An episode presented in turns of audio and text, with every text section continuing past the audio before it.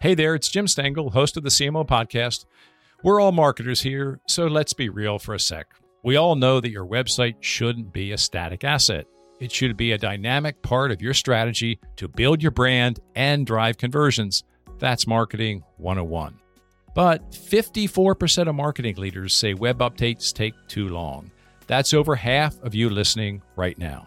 And that's where Webflow comes in. Their visual first platform allows you to build, launch, and optimize web pages fast. That means you can set ambitious marketing goals and your site can rise to that challenge. Learn why teams like Dropbox, IDEO, and Orange Theory all trust Webflow to achieve their most ambitious goals today at webflow.com. What's the first brand that had an impact on you as a young girl? The brand that was most significant to me was The Gap. So I wasn't that young. I was probably in college at this point, but they had that Individuals of Style campaign, and that campaign really resonated with me. And frankly, it's what started me on my career because it led to me putting together this mock up, sending it to Mickey Drexler, and him calling me and telling me that I should go into marketing. Wow. So definitely the gap in the 80s. Hi, I'm Jim Stengel, and I help major brands find their purpose and activate it, and the profits follow. For seven years, I was the global marketing officer for Procter & Gamble, where I oversaw the marketing of hundreds of brands. You may not know it, but the CMOs, the chief marketing officers of all of your favorite brands, are trying to connect you with your favorite products and services through purpose. And on this show, I delve into how they do it. Today's guest on the CMO podcast is my friend and fellow thought leader in brand purpose, Maryam Banikarim, the new head of marketing at Nextdoor, the 12 year old neighborhood app that helps people connect and share in more than 250,000 neighborhoods in 10 countries. Maryam has an incredible life story, from leaving Iran with her parents as a young girl to later attending Columbia University for undergraduate and business school, and then launching her most amazing career She's held leadership positions at Univision and NBC Universal. Maryam was the first ever CMO at Gannett, which publishes the USA Today, and was the global CMO at Hyatt before becoming head of marketing at Nextdoor in early 2020. This is my conversation with Maryam Banikarim. Maryam, welcome to the CMO podcast. You're a three time CMO. It's about time you're on this podcast. And my first question to you, beyond welcome, is do you remember when we first met? I'm going to ask that question to you because I mean, I of course had seen you speak at um, multiple ANA conferences in Orlando at the many gigantic hotels we used to all frequent. And um, I remember speaking to you on the bus on an excursion on our way to the beach outing. Um, that's my memory. I don't know. Does that match up with yours? Yeah, that matches with mine. And that I actually uh, ran the race on the beach at that ANA meeting and I hurt my knee because of the slope on the beach. I ended up having knee surgery after that oh. meeting. Isn't that weird? But anyway, yeah. I don't remember you that way. And another fond memory I have of, of you is when you were at Gannett, which of course is the publisher of the USA Today. You held this rooftop reception yes. for big advertisers at the Cannes Festival. And I used to bring my daughter, who was in high school, with me so I could get her perspective on the work in the industry. And she loved your party because of the macaroons. yes, the good days when we were on the rooftop in Cannes. yeah, that's right. Well, they're maybe they're coming back. We'll see. But this is the next best thing. Listen, um, you're six months into this new role as CMO of Nextdoor, and you jo- you started your job just sort of as the pandemic was sweeping the world. So I'd like you to tell us about your last six months, including why you jumped from being an executive in residence at the great Columbia University to jump into this really interesting and I suspect demanding role? Yeah, okay, that's a good place. That's a start. big question to start big, with. Big, big, question, big question as always, Jim. You always are good with the big questions. Um, so let's start with why I took the role. So I left as global CMO of Hyatt and decided to take some time off, as you know. Um, and I really just took three months off completely, and somebody gave me great advice to actually treat it like garden leave and do different things, which led me to write some things and then actually get a piece published in the New York Times, which I could never have imagined. And I began to sort of put together a portfolio life, is what I call it, right? Because I think of life in terms of choices and chapters. And when you leave a big job, people are always very confused by that because I don't think our society's um, very accepting of sort of non-linear career paths. But I really sort of felt like I needed to catch my breath and really regain my sense of curiosity. And so, um, being an executive in residence at Columbia, joining a couple boards, doing um, some speaking, it really allowed me to sort of rediscover things, um, to meet people like the guy who was doing blood drops in Africa, or the guy who was creating prosthetic arms, like just learning new things about what was happening in the world. I also agreed to chair Reporters Without Borders. I care deeply about press freedom. So I got to spend a lot of time sort of on that topic. And, you know, I think it really matters to allow your brain to expand in spaces that you're not like deep in on a regular basis when you're, you know, busy managing a family and your work, right? Um, so I wasn't really sure I would go back. And, you know, that made some people very confused. You know, I remember somebody calling me and telling me that, that was really brave. And frankly, it was quite privileged to be able to not go back into a day job. Um, and, you know, I wasn't really looking for a job. So when people call me asking me for advice on how to go look for a job, I'm not particularly helpful in that way. But what would happen is occasionally somebody would call and you'd entertain a conversation and they would say, What are you looking for? And I do love operating. Um, and I would say, you know, it has to be something I deeply believe in because I really am a big believer in purpose driven organizations. I have to believe in the, you know, my peer set, like who I get to work with. I have to actually respect them. I have to feel like I can learn something new because I really am motivated by sort of curiosity. And I have to feel like I can bring something to the table.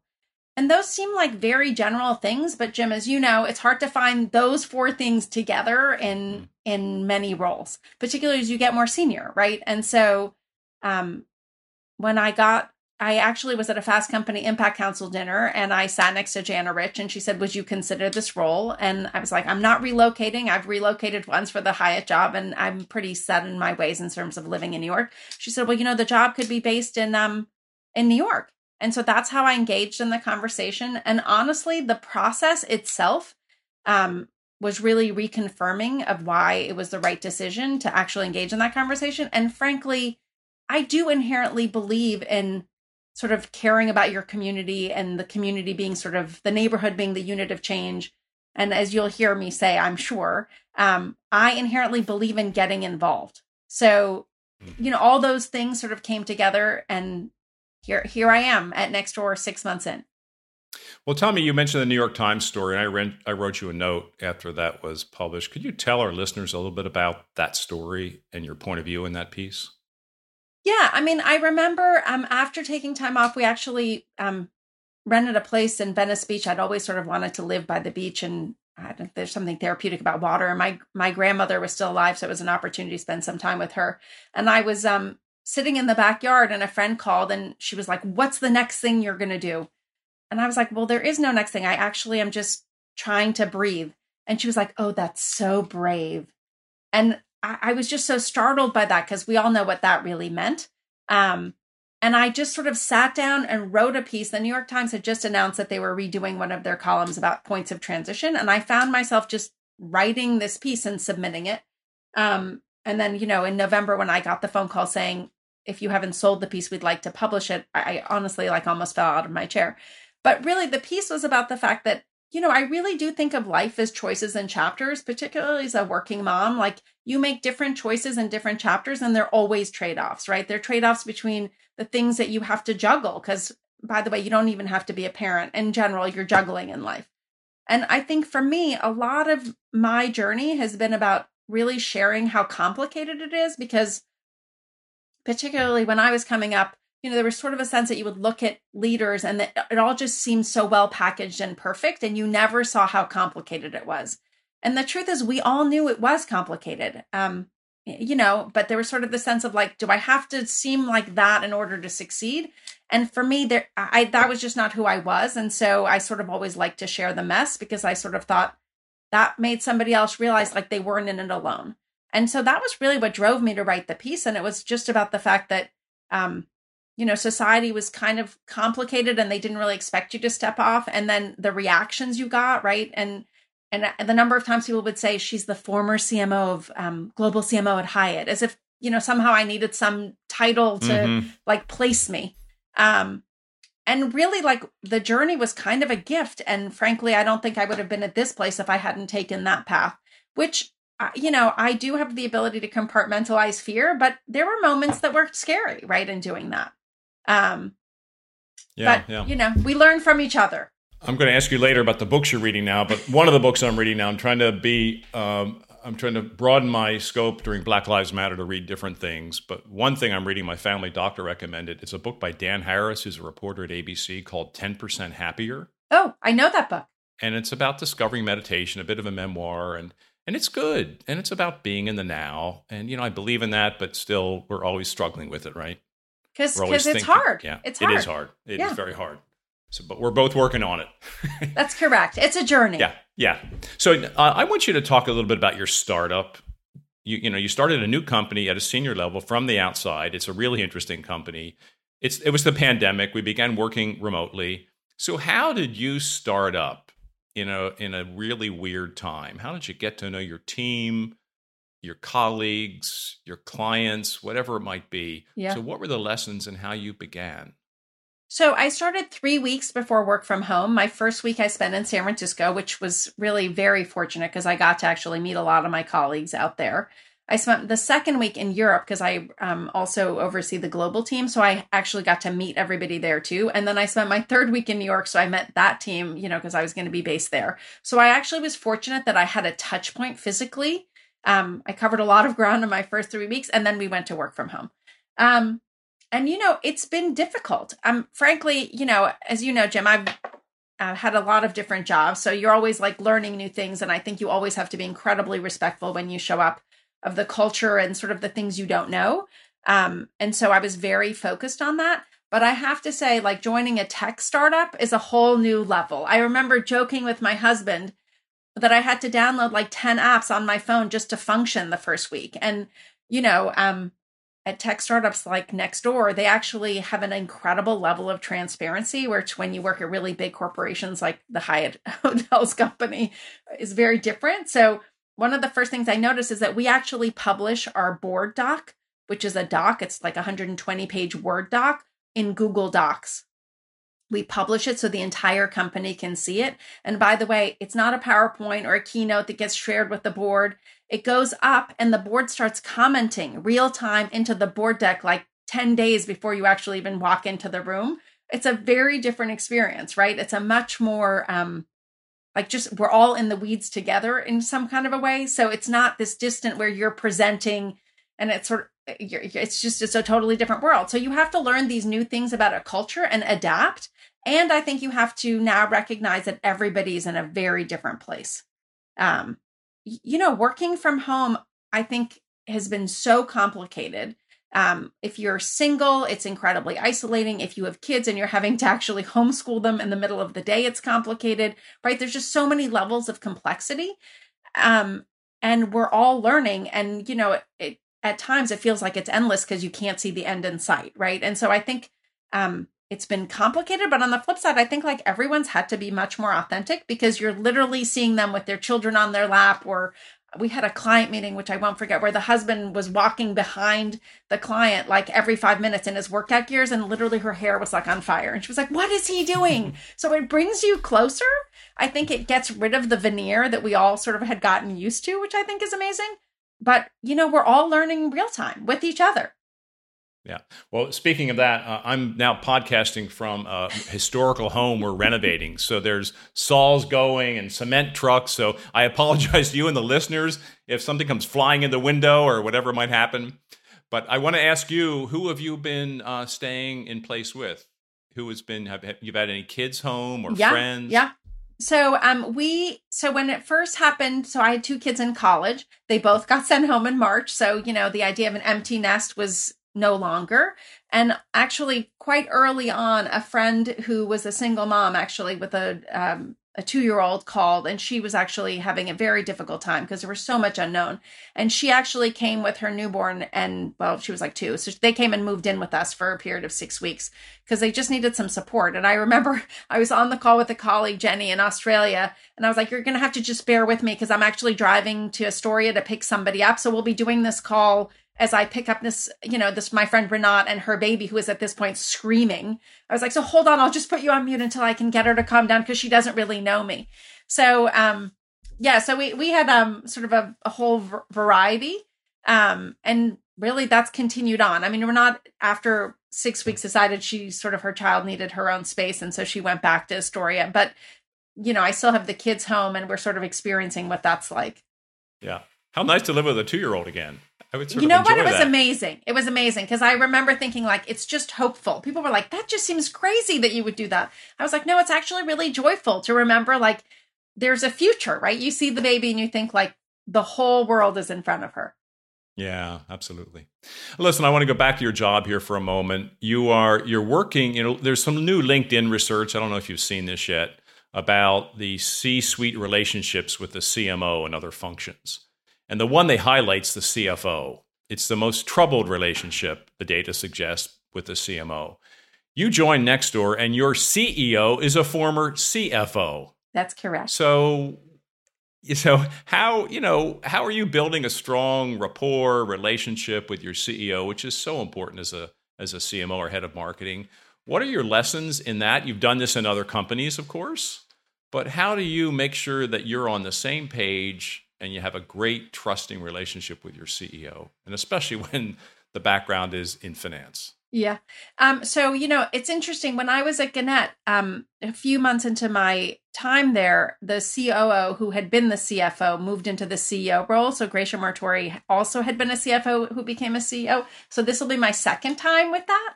Um, and I thought it was actually really interesting because I connected um, Sarah and Gracia to each other when we were considering my taking this role, because I thought that was good perspective for Sarah as well. Um, listen, I think that in the end, it always matters to understand how the business functions, right? So for me, I consider myself a general manager who uses marketing um, skills to get her job done. But if you actually have that lens, I think it's actually about what the business outcome is, right? And if you can actually think about your job in that context, I don't think that's actually a difficult relationship. For me, it's always been about a partnership. And you know it's not about doing ads or you know digital campaigns for the sake of the digital campaigns it's about what are we trying to actually accomplish as a business and how can what i do ladder into that um you know i remember for a while in the industry there was a discussion about um revenue and should cmos think about revenue i was like well yeah because we're not nonprofits so if you're not focused on the revenue if you're just considering yourself an expense line that's never a good idea so i think if you can pull back the lens and really understand what they're trying to solve, right? And trying to meet that need um, using your skills. Like it's really a team effort, right? And I think um, I, I will say one of the things about having a boss who is a CFO is that you know she's amazing with numbers. I used to say this about Gracia, like when she would talk about numbers, her eyes would dance, right? Um, I do that when I talk about purpose, and so it actually was a great partnership. Once you get to trust, you actually are solving different things, and yet um, right? We all know that actually different minds looking at the same problem can be a good thing. And I think that that's sort of how I think about it. We've all been there. You spend millions of dollars each year driving traffic to your company's website, and then the results come in and they're just not what you hoped. On top of that, 81% of marketing leaders say website ownership is a challenge. So, what do you do? Well, you switch to Webflow. Let me tell you why. Webflow's visual first platform empowers your team to own your company's most valuable dynamic marketing asset, your website. From launching a new site to optimizing for SEO and conversions, Webflow gives you the tools you need to drive business growth fast. Unlock your website's full potential when you build, manage, and host with Webflow. Get started today at webflow.com. So, I want you to talk about your work. Our listeners are always interested in what senior people do and what CMOs do. So let's demystify it. What yeah. is your work as the head of marketing for this really interesting app, this phenomenon, and how is it different from Hyatt and Gannett? Well, so the thing that's interesting about Nextdoor, right, for me, the reason purpose matters is like, why did the company begin and what's the difference they want to make in the world? I know, Jim, you and I share our love of purpose. Really, it's about the North Star, right? And I think when I look back at the history of Nextdoor, there was an article that Charles Blow writes in 2010 about uh, how, as we become more connected, we become more disconnected. And he talks about a Pew study that talks about how 28% of Americans don't know a single neighbor. And I think that was really the premise that started Nextdoor, right? And then they discovered bowling alone and this idea of us becoming more modern as a society and more um, isolated. So they thought, okay, how can we actually leverage society to solve this problem? And so the idea of Nextdoor was really based on the premise that by leveraging technology, you could connect people online, but really to get them connected offline. So it was really based on the notion of community and neighborhoods as the unit of change.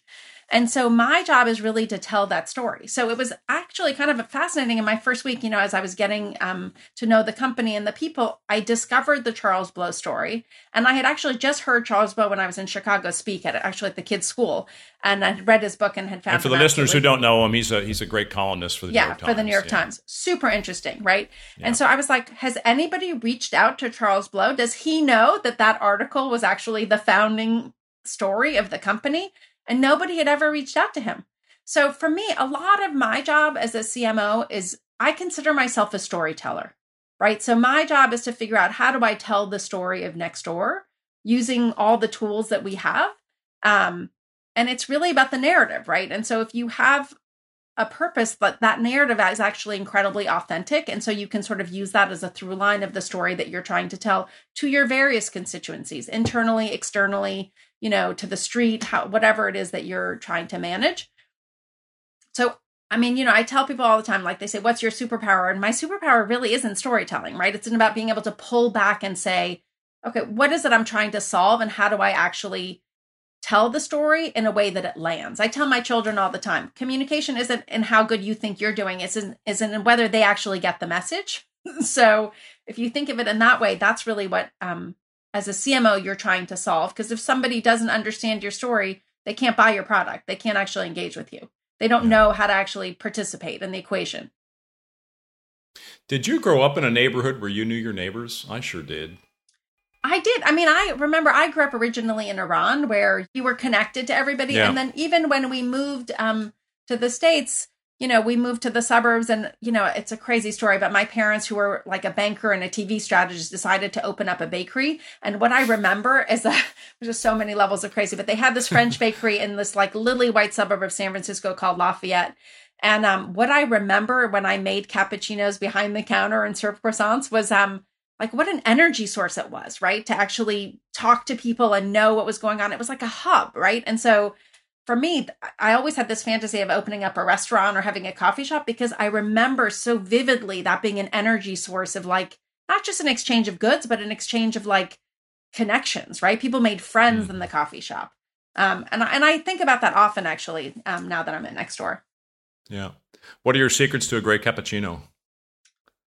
You know, it's so funny. I'm I, I think it's all about the froth. Like how do you froth I that? The the the whole thing. I mean, actually I was at a I was in an event um, where somebody was also teaching me that you have to heat the cup before you pour so that you're not Mm. pour, you know, to keep it warmer. Uh, I think it was um Irwin Gotlieb was teaching that to me the other Yeah. at an event.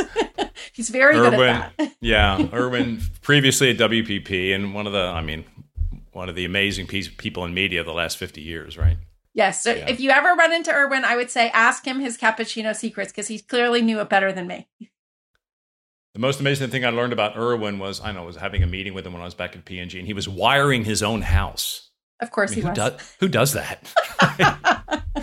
anyway, um, I'm going to back up a little bit more in your life and career in a moment. But before I do that, I want to talk a bit more about Nextdoor because I think it's so interesting. You know, many others have tried to scale a local platform. I, I was on the board of AOL when we purchased Patch. And actually, I still use Patch and I also use Nextdoor. But it didn't work. It was a colossal mm-hmm. failure. So, how are you doing doing things differently to make it work? What could others learn? I mean, you know, you're not the first mover in this space, Yeah. but you seem to be really getting traction with a business model that works. So, what is it about you that's different?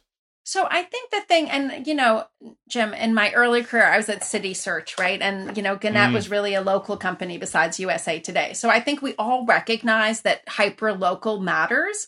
Um, I think a lot of times, particularly in the media business, you know, where I spend a lot of my time, we come at it from the news lens. And, you know, that's a complicated thing. And we know the news organizations have been under pressure for a long time now, particularly local news organizations.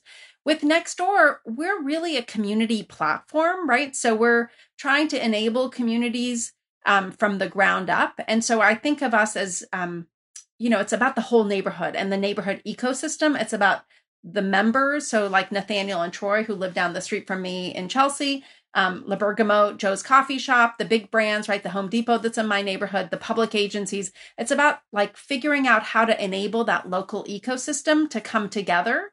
Um, we don't actually take political advertising. We're really not about that. And a really good analogy is like, you know, it's like coming to my house for dinner. Everybody can disagree. But you know, if you dump the bottle on somebody's head, you're going to be asked to leave because it's a community platform and we have community guidelines. And it's also about the vibrancy and sort of the social capital of a neighborhood. Um, and that's really what we're focused on, which was quite different than what Patch was trying to do or City Search or some of the other efforts around local. And I think again, it's really about utility. So people come to the platform because um well so here are the key things about Nextdoor, right? It's about proximity because you basically log on and you see your community. You don't see Marin. If I'm in Chelsea, I see sort of Greenwich Village and and Chelsea, but I'm not seeing other neighborhoods. And um, I don't like pick and choose my friends. I'm not opting in and out. I'm literally I have access to all the people who sign in from my community. So the premise is I moved to neighborhood because of the people who live there and the vibrancy and the businesses, and I'm now getting connected in. So a small business that comes on the platform um, you know, because we've just been launching a lot of different things for small businesses on the platform, you know, and people say, well, why should I get onto Nextdoor? Well, because you get instant distribution into the community. You don't actually have to go build your followership, right? And mm-hmm. the neighbor and the neighbors want to know what's going on with the local businesses on their platform. For the public agencies, they are trying to get hyper local information right? If you're Con Ed and you're trying to turn off something in a few blocks, you're not trying to get that, you know, message out nationally or even in broad strokes. You're trying to get to those few blocks so that you're not actually creating noise for other people. So I think it's the it's the entire ecosystem that's what's interesting about Nextdoor that's different, but it also relies on us having partnerships with the entire community, right? So we're not just solving for one one neighbor, we're actually bringing the entire ecosystem together. Um, I think of us as an enabler, right? Whereas I think at Patch, or at City Search, we were, or some of the news organizations, you're focused on delivering information, right? So it's sort of just a different model. Um, and I think for advertisers, it's been an interesting thing because, like, if I think of Walmart, they came on the platform in an incredibly interesting way recently.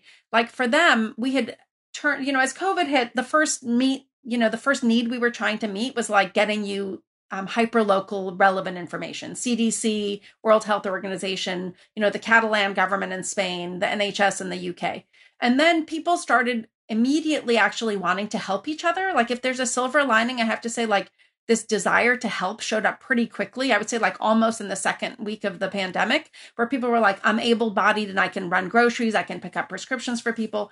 And the team like was able to pivot and start creating these products like in record time to meet that need. And I think that's where, if you're a purpose driven organization that's authentic, like people begin to live their purpose, they're just like super motivated by that. So we created a functionality for people to be able to join groups.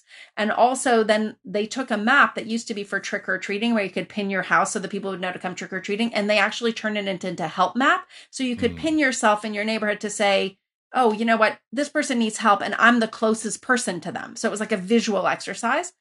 And then Walmart sort of showed up and they were trying to get hyper local information about their store hours, you know, all the different changes that were happening.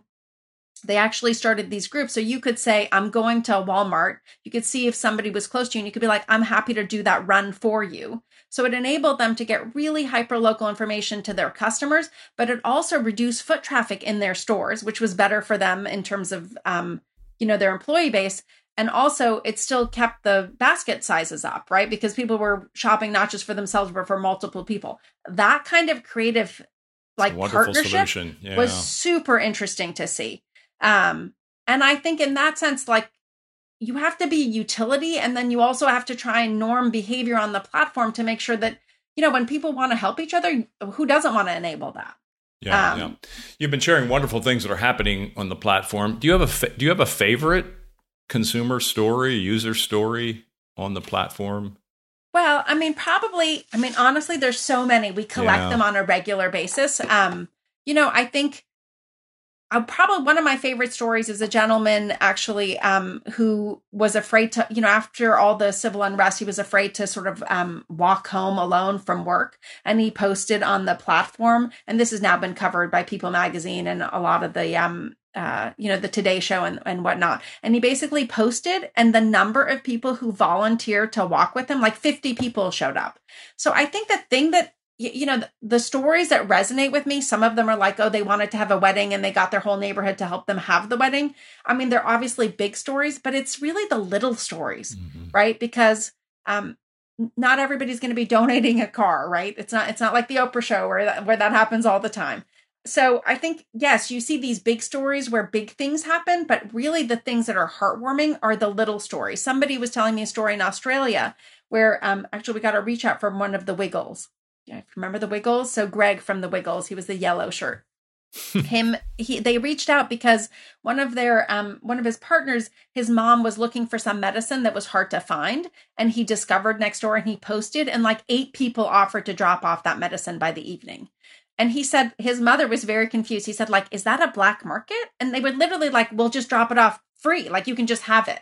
And I think it's those stories that are heartwarming because um you know when people ask for for help like it really opens up the opportunity for people to give back and you see that come up in spades and i think that's really heartwarming um, we also have a lot of stories where businesses who've been suffering well people will turn to them and figure out how to you know send bagels to the hospital workers.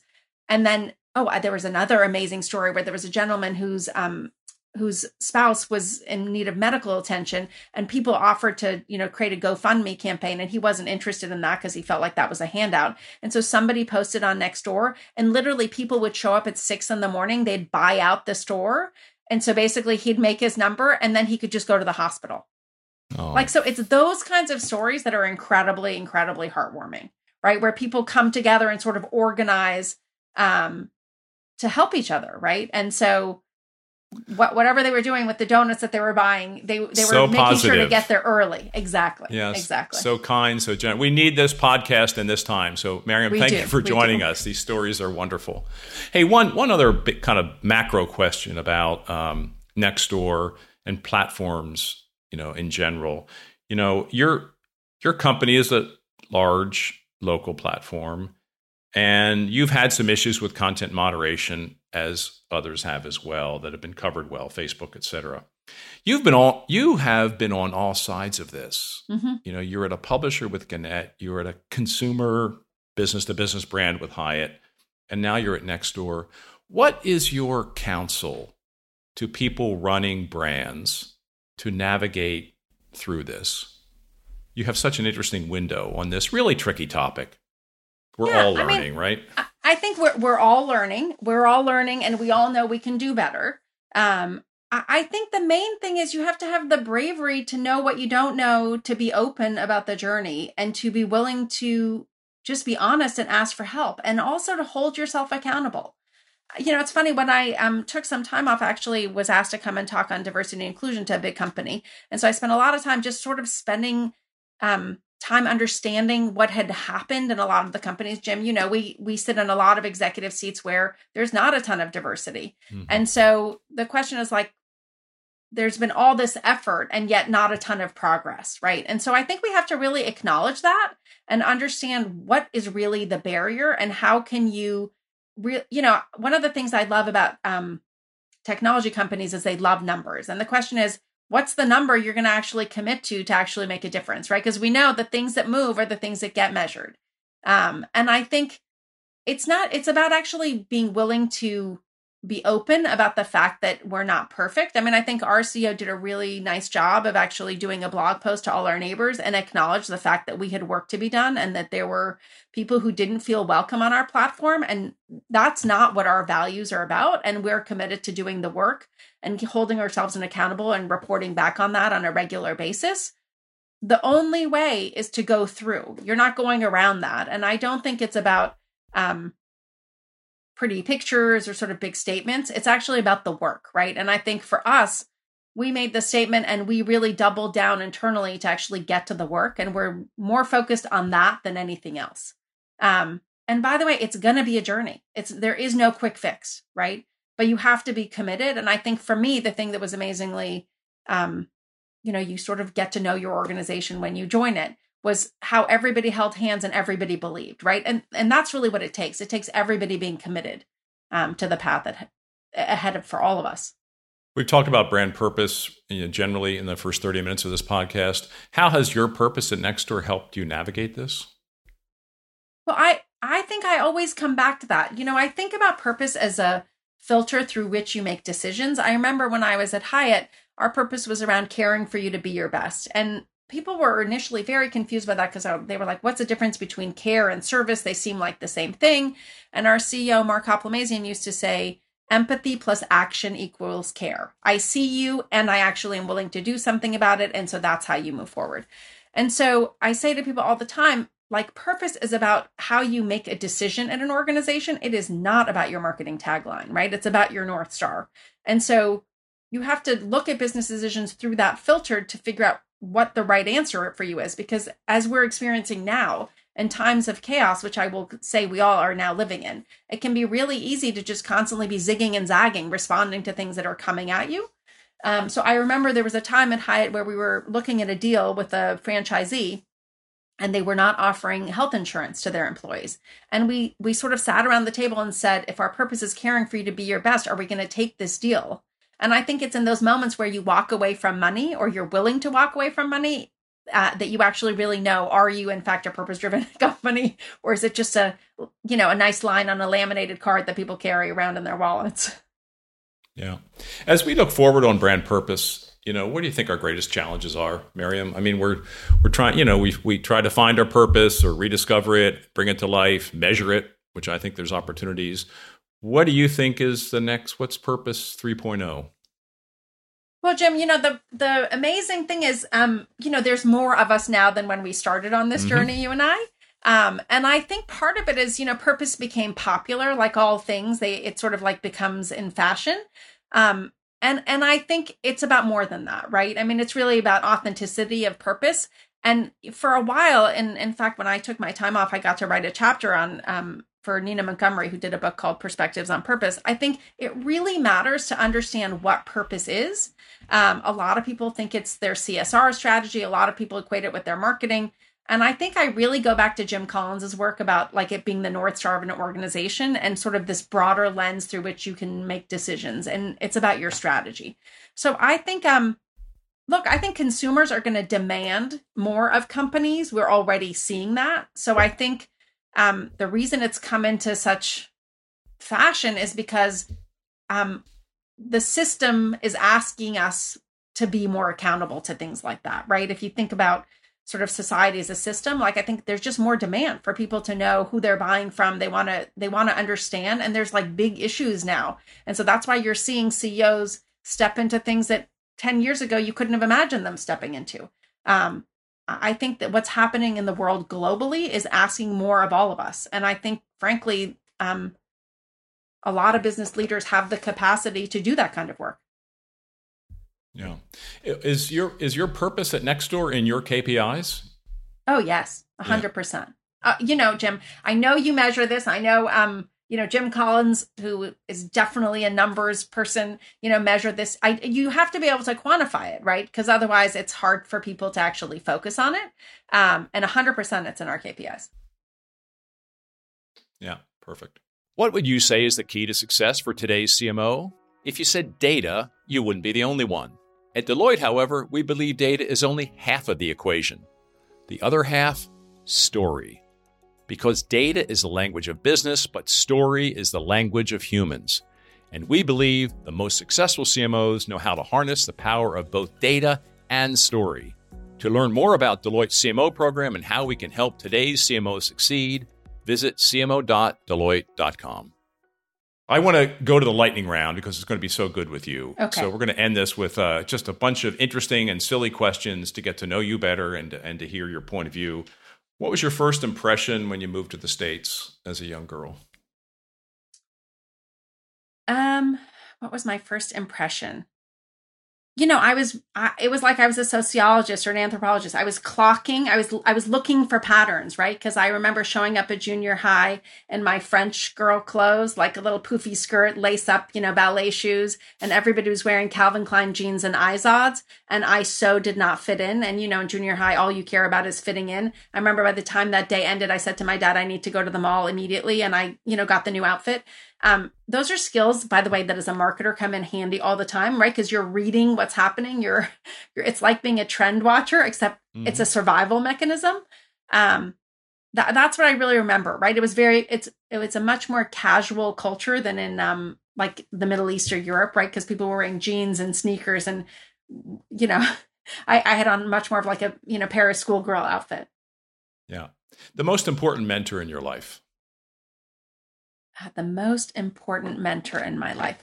Honestly, in some ways, I have to go back to my great grand to my grandmother, um, who was sort of like the Energizer Bunny, and you know she passed away actually recently, but she never stopped. She never ever stopped. Right? Um, she she was a teacher. Um, she you know cooked. She sewed clothes. She was incredibly social. I remember when she came to live with us in California um, even though she was well past the age of wanting to drive, she insisted on driving. She would take English as a second language at the church. I mean, you'd be like, you speak five languages, you don't need that. And it just, she never stopped.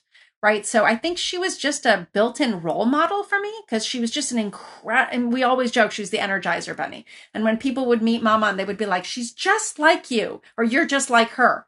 And, um, you know, she just was an incredible source of energy and she never limited you. So I think um, probably close to home. I mean, and of course, I've had many um, people who've been my mentors who I've worked with um, throughout my career as well. Um, you know, Gracia Martore, Jerry Perenchio, Ray Rodriguez. I mean, there's so many, frankly, um, too too too many to name. Yeah, yeah. So you sound a lot like your grandmother. Uh, that's what I'm told, and I have to say, I'm, I take that as an immense, immense compliment because she was, you know, she, I, I loved her immensely. Yeah. So, what are you reading now? What books, magazines, anything? Let's see. So, you know what? So, the most interesting thing is that I actually haven't been able to pick up a book in the last six months because there's like literally no room to do that. So, what I've been doing is um listening. Well, I do read. I do read a lot of um, news right? I do read The Atlantic. I, of course, read Adweek. And so I don't count those because I think you're looking for books, Jim. Um, I did no, it's read. All, it's all helpful. Okay. So I, so I do consume a lot of like, you know, the New York Times, The Atlantic, The Guardian. People always say to me, like, you're reading The Guardian, and I like reading news from outside of the US because I think it's important to get different perspectives. Um, I think The Atlantic has been doing amazing amounts of coverage. I think Time has done great things. So um, I also read a lot of the stuff the various consulting companies put out. BCG McKinsey's been doing a lot of publishing of information, and I think that's it's just a great way to understand sort of on a macro level what's going on. Um, you know, the other thing is that um, to your point, I spent a lot of time at Columbia. And so the other day, I actually had a reunion with some of my classmates. One was in Dubai, one was in Hong Kong, one was in London, right? So, like, I'm, I like to talk to people um, in my network in other places and actually hear real time what they're experiencing. Um, so it's not just about the actual news sources, of which I do consume an immense amount. Um, it's also about actually talking to real people in places so that you get the human story behind things. Cause, you know, sometimes um, it's important to actually it's like being in a focus group. It's it's good to actually hear it directly. Are you a podcast person? I am a podcast person. I'm also an incredible consumer of netflix and hulu and peacock and you know um, I, I take in a lot of content jim. So i have to say one of the things i keep telling my team that i'm going to keep sending them um, is all the shows I've been watching. I actually created like an Excel spreadsheet to keep track because I actually can't remember what I've consumed because I've been con- watching so much stuff. I've been um, rewatching Grey's Anatomy and mm-hmm. Glee because I think we all actually need to have some escapism given the backdrop that we're all living in. I find I take less um, procedural dramas in because I can't deal with the stress. So, you know, um, a lot of documentaries I think the Innocence Project has been doing some amazing Netflix specials and series that are really great to watch. Um, I also find a lot of content through my college kids who, um, you know, yeah, me too, just constantly teach me. I've just watched Hamilton though. I, I never saw it on stage, you know, but I've just watched it three times. Oh yeah. So you know, I was um, I'd taken the job in Chicago. Um, I was in Chicago, but my family was still here, and we were members of the public. And my husband once said to me, "We should just go see it because we actually had a subscription." So we saw it before it went to Broadway, and it was mind blowing, mind blowing. It still is. Still is. Now, the biggest change or shift in your life during since the pandemic that you want to keep in your life after the pandemic passes us someday. I go for early morning walks. And so, um, you know what I've been noticing is like the foliage, the trees, the flowers. I mean, I just think we're all becoming much more conscious of like the physical space around us in a way that I think we used to pass through it. And interestingly, we actually just did some focus groups and some quan and qual actually um, with some of our members. And what you're hearing is consumers getting more physically connected and the desire to be grounded like this notion of being plugged in like the words they're using is much more um like focused on the earth. I think like this desire to be connected um in this like very physical way has come into light. And i think we're going to see that i mean i hope to keep it and i think we're going to see that as we come out of the pandemic hopefully soon. Yeah I, I would agree with you. I started taking walks as well which i haven't done ever. I took a walk this morning before talking with you it just almost is, every day almost yeah. every day. Yeah, I, I, I, try to do the same. It's really good. So, second to the last question: Will we ever meet again in Cannes? I hope so. I'm counting on it. And a rooftop with a glass of rosé. and those macaroons. and those macaroons. All right. So, last question. This has been so wonderful. Who would you like to listen to in the CMO podcast? Who would be really interesting and helpful for you? Um, let's see you know, I love purpose driven companies. And so I would love to hear, um, you know, what some of the really big companies are grappling with and how they're finding their way through. I had a really interesting conversation with the CMO of Burger King, and I think he would be good on your podcast. Yeah. Yeah. Because they've sure. had a really interesting journey. And by the way, they have a very diverse consumer base, right? So super interesting because he's he went from Unilever to um mm-hmm. to um Burger King, right? And so yeah, super right. interesting right. as a comparison Fernando. point. Fernando. And also, like he's Brazilian. I find people who come from the outside see things differently. Yeah. Uh, and I think, particularly given the civil unrest, he has a lot of interesting things to share. I think we should. We had him on very early, by the way, one of my first oh. podcasts, but that was a long time ago. So having him on now with what they're you should bring with, him back. Yeah, I think that's a really great idea. And I should tell you, we I, I interviewed Vineet Mehra at Walgreens Boots recently. Oh, yeah, and and he's just an amazing purpose driven leader. He talked about Nextdoor, by the way, on the podcast. You know what? I knew that. I actually knew that. Yeah. I mean, he's just one of the macro trends that yeah. he thinks is going to stick. So, well, I do think proximity is going to matter. Like we're we're going to yeah. be more connected to the people who live close by us. Um you know, it's funny. Right before I um, started this job, I had lunch with Sebastian Junger. Like, so I, because of my Reporters Without Borders work, I got um, connected to him at lunch, and he wrote this in really interesting book that's worth reading called Tribe, which talks about how early tribes were all basically established by geography and how times of pandemics actually, you know, because he writes a lot about wars, bring people closer together. And I think it's a re- so if I was going to recommend a book, I would say that's a great book to read now because he looks at it through the lens of a journalist but it's very actually true in terms of what's happening to all of us today. All right. Well, I'll turn the microphone to you. You have one last question if you have one for me. And, and if you don't, uh, I want to know what, what what's the piece of advice you're going to give me? I'm, t- I'm turning the tables on you. Maryam, keep being yourself. It works.